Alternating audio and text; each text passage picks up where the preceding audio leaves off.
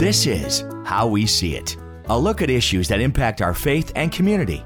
For the next few minutes, we'll explore topics with people who are making a difference in our world.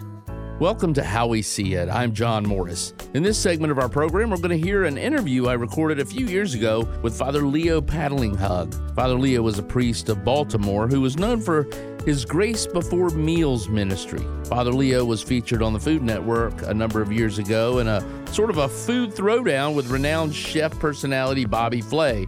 Father Leo was coming to Tampa as the keynote speaker for the second annual Celebration of Life Gala, benefiting the Ministries of Mercy programs of Catholic Charities. The gala is November 5th, starting at 6 o'clock at St. Lawrence's Higgins Hall. Tickets and information can be found at ccdosp.org. If you haven't heard Father Leo, well, you are in for a treat. Here's some of our conversation Grace Before Meals. It is an international apostolate to bring families back around the dinner table and the charitable portion of that is the Table Foundation, where we seek to elevate culture and family life one meal at a time. It's important to have meals together. I, last night was the first night this week that I had my whole family together to eat, and it was nice. Sure. And you use the word nice and important, and I would clarify it by saying it's necessary because it is the one moment where the entire family can actually come together and spend that qualitative time to show that number one, you care about each other enough that you're going to spend time with them, and two, that you care about each other enough that you want to pay attention to what each other people are eating. And I'm not just talking about food, but I'm talking about with the conversations. What are people feeding their minds with? What are they feeding their souls with? We can even talk about God and politics all at the same dinner. Imagine that. I noticed in your bio that you continue to grow your restaurant expertise and your cooking style hmm. from experience there in, in Italy. That's right. I took actually some cooking courses during some of my breaks as well. And even as a priest, I would even take some classes, become friends with a lot of chefs. I never thought that this was going to become an international apostolate. Who would think this kind of stuff? But it was only because I think I was trying to pay attention to where I was experiencing God. And obviously, we experience God in all of the sacraments, at the sacred liturgy. But I also experience God at dinners, just with my friends, with uh, the those men who are now priests and bishops. And we can't remove that scriptural experience of Christ becoming very real to people just by walking into their homes, and saying to that little short tax collector Zacchaeus, "I'm coming to your house to eat." You know, can you imagine? That God wants to break down the barriers and just have a meal with you. Well, that's exactly what the book of Revelation say. He knocks on the door of our hearts. If we open, he will enter, he will have supper with us. You can't get any more intimate than that. Dining with the tax collectors, as you said, or sharing a simple meal, it's certainly important, and there's a reason why so many food references in the Bible.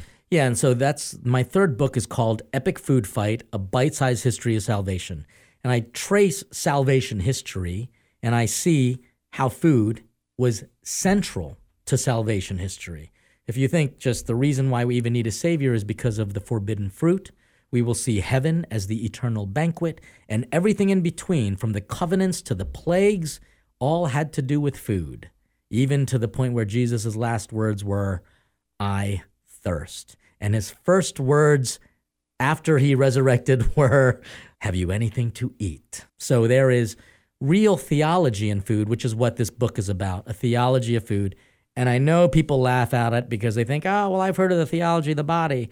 And I tell them, well, before God made the body, God made food. And if you believe in the Eucharist, he actually becomes it for a reason. Father Leo, where are you originally from? The Philippines. What kind of cuisine? Do they have? Uh, uh, okay, yeah. So Philippines is probably a very unique cuisine for people, but it's kind of the first fusion, obviously having the influences of Asia, but we were actually colonized by Spain and heavily influenced by America. So the Ameri- so the cuisine of today is just anything that you would eat in America, but very marinated, influenced also by kind of the umami of the Asian flavors. You still have family over there? Yeah relatives. Who was the cook in your family growing up? My mother, certainly. She was a, a homemaker par excellence. My dad is a physician, and he would come home late, but we always ate together as a family. And because I was the youngest and therefore the favorite child in my family, uh, I did a lot of the cooking with my mom. And I remember there were many times because you know Filipinos are known for their hospitality and a lot of food. Even though it's a poor country, they will put on a spread like you can't believe. My mom was that way. She always welcomed guests every weekend, and I remember making fun and saying, "This is like Hotel Patalinghug. You know, I mean, this is like a hotel where we're constantly bringing people in. And you know, my mom and dad taught me early on that hospitality is what heals people. And I think our world, especially today, and Lent is a great time to experience it. We need to experience hospitality. We need to show it. We need to receive it, and we need to be healed. I mean, how many brothers and sisters? There's five of us that were born. Four of us are living. One died before me. When did you first feel like you know the priesthood's calling me? Oh gosh, not until late teens. You know, even early twenties, I would say. Uh, it was not in my trajectory to become a priest. I'm certainly not the most perfectly qualified. Can't my brother he should be the priest because he's the nice one in the family. but he's got seven impediments, his wife and six kids, so I'm it. right. But really, it was it started when I went to a parish mission, which is why I do so many missions these days, just guest speaking everywhere. And this priest really challenged me uh, to understand what the Mass was. And that was really the invitation to understand more deeply what the liturgy is about. And even to this day, it does not bore me for a second.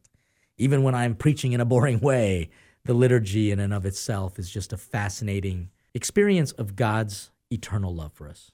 In the trajectory, as you mentioned a moment ago, that we're in in the United States, with everything pulling us in different directions, how do we get out of that trap? I appreciate the question, but the answer is in the question. Just get out of the trap, you know, because who's in charge of the schedule, you or the schedule? And so, what the whole movement of Grace Before Meals has done is kind of reinvigorate the priorities of life. If, if literally a family were to just sit down together and write down how do we become a family, a better family, how are they going to do it? Well, that's why the first book, Grace Before Meals, just tries to bring back feast days. The second book I wrote is called Spicing Up Married Life. Instead of doing one year anniversaries, monthly dinner dates.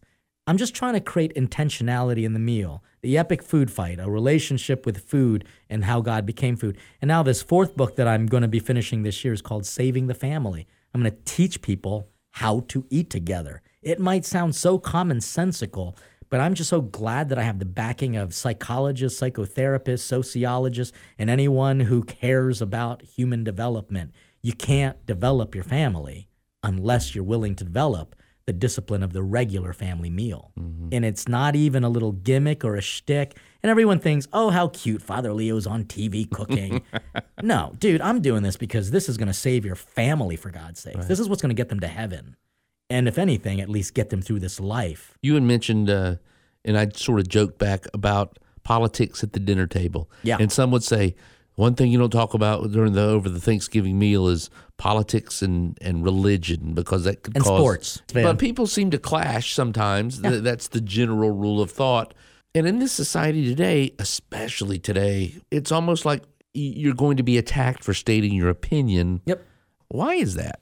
Well, uh, because I think we don't know how to have conversations anymore because we don't take the time to create the forum for conversations to occur spontaneously. We're forcing conversations on people with like therapy sessions, for God's sakes.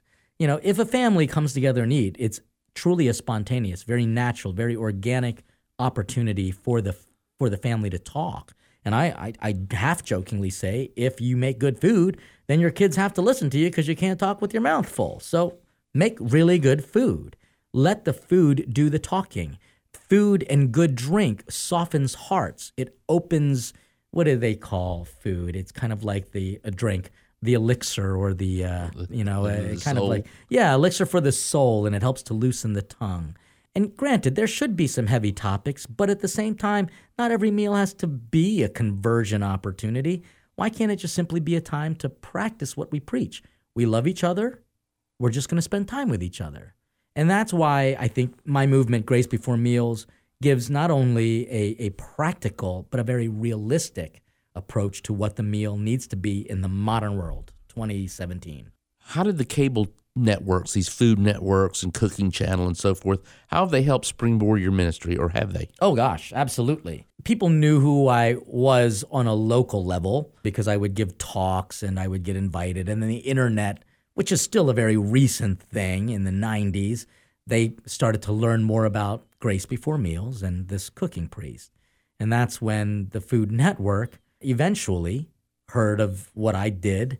And in 2009, they invited me to talk about Grace Before Meals. It turned out to be a surprise cooking competition with Bobby Flay on Right. the Food Network Throwdown, and I beat him. And that propelled me to a level I never expected. With 2 million unique visitors on that one night went to my website. It almost crashed it just because that many people were watching that show and wanted to learn about this crazy Filipino cooking priest. What was the winning meal? Fajitas. Father Leo's Funky Fusion Steak Fajita with holy guacamole and screaming sour cream. All right. I'll take two. What makes it what makes a, a good fajita? Oh gosh, it's whatever you. It's honestly. I mean, is it the meat? Is it the fresh ingredients or uh, so obviously a fajitas are technically supposed to be skirt steak, but I used I used flank. It can take a marinade better. Bobby's was absolutely delicious, but I think mine was a little different because I used fusion flavors and I was simply saying you can create something amazing with the simple ingredients in your kitchen, just put it together in this ratio. And it really it took me back to when I went to Hawaii and I ate for the first time galbi Korean pork ribs. And that flavor is just so filled with umami that I decided to recreate that for a Mexican style dish. And that's why it's called a fusion kind of taco. And that's what the judges liked enough that I beat him. So most of us don't get to see these uh, or get to up close with reality television. Yeah. How much do the producers play into the finale of these things, or is it is it totally straight? What happens is a half hour show took about two days to film, which is something that we as Catholics need to pay attention to. But they do it in such a way that they take as much footage, which is why if you were to like watch one minute of just a show, you would see at least four or five different clips because they're constantly changing the image around, which means most of the work is done by the editors and mm-hmm. taking a massive amount of material and then just focusing it. Now they've got a method to do it. So what you saw was a result in a half an hour of two days of filming. Now, were the producers involved? Yeah, but not to influence the outcome or to make me do something I didn't want to do. They just simply said, What do you do? And then they gave me cues to do it. It is the, one of the most humbling things to be on TV and on radio mm-hmm. because it's hurry up to wait. And then you actually hear yourself and you sound like an idiot. you see yourself on try not to be. TV and you think, oh my gosh, the camera does add five extra pounds to you. It's, it's humbling. And I just think that we need to have more Catholics in media. Again, Father Leo will be the keynote speaker at the Celebration of Life Gala November 5th at Higgins Hall in Tampa. Proceeds from the event benefit the Ministries of Mercies of Catholic Charities here in our diocese. Get your tickets today at ccdosp.org.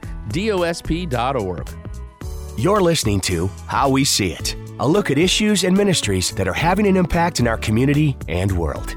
If you missed any of today's program, you'll find a copy on Spirit FM's SoundCloud page. There's a link to it at myspiritfm.com. Now, back to our program.